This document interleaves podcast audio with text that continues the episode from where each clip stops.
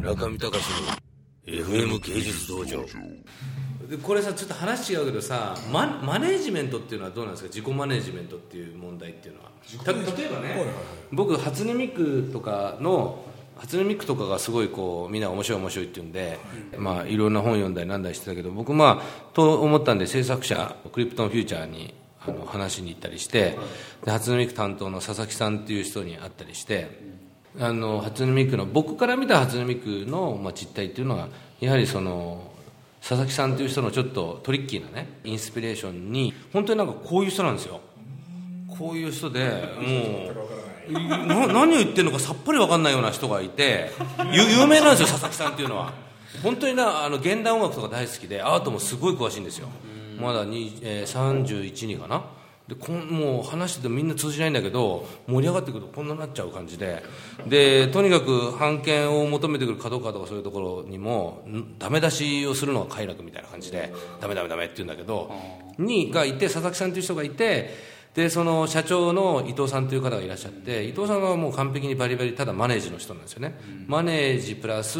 まあ、言ってみれば北海道札幌に自分はいるっていうアイデンティティをしっかり置いて、うん、北海道から一歩も出たくないっていうことが一つのまあ自分の企業創業のまあコンセプトなんですよ、うん、そこから音楽を変え音楽業界を変えていくっていうのがあったりしてそしたらなんかそういう佐々木さんとかまあプログラマーとか初音ミク作って偶然大きくなりました。しかし大きくなったものをその佐々木さんがこう結構アーティスティックにギャーッとこうトリッキーにあのオーガナイズしてるのをその伊藤さんがしっかりマネージしてあげてそのなんかバランス感覚がやっぱりどんどんどんどん信用と世界観を膨らましてきてるのかなと思ったんですよね。だからそのさっきもグーグルの話でもそうですけどやっぱり向こう創業して起業して一発当てると必ずその庇護する人っていうかマネージする人が出てくるじゃないですか。それが良かったり悪かったりで、まあ、その会社の運命が決まったりもしますよね。まあ、そういうのをうまくオーガナイズするような多分コーディネーターみたいなのもいてそういう人たちが金をこう分配していくっていうある種の搾取構造もあるんでしょうけど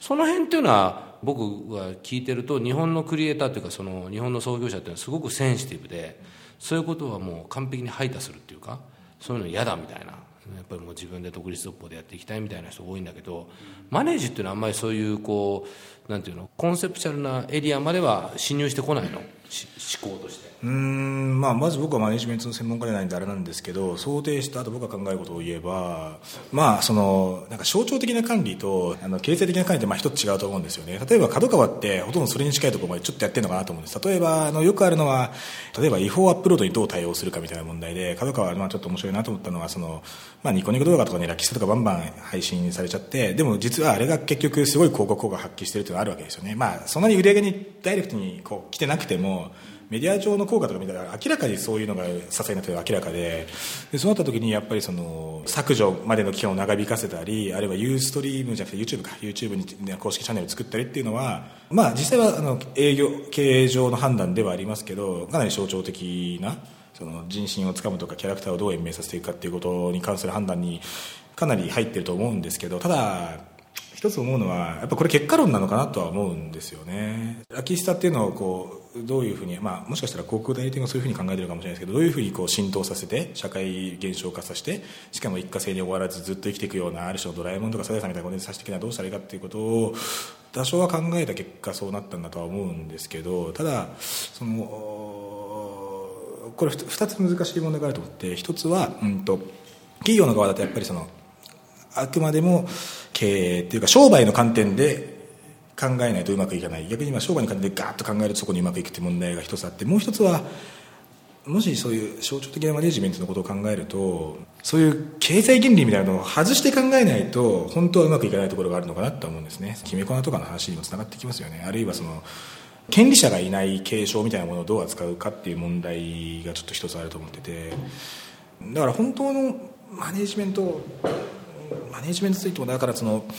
クライアントがいて、えーと、金を払う人がいて金をもらう人がいるっていう関係外でイコンが流通した時にどうやるかっていう時にすごいマネジメントって働くとは思うんですけどその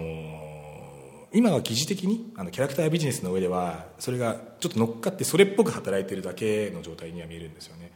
だからその2つのことをうまく切り離せてないのかなとは思いますね。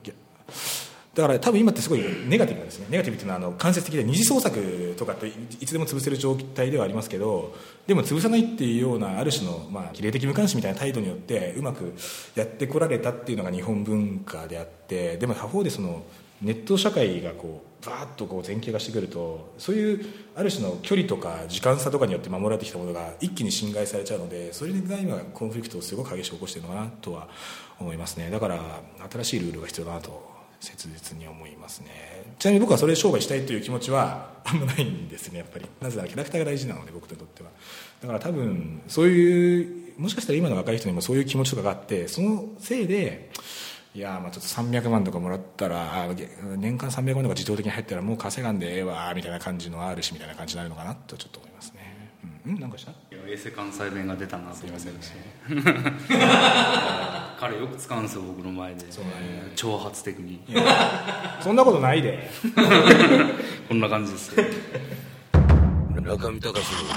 FM 芸術道場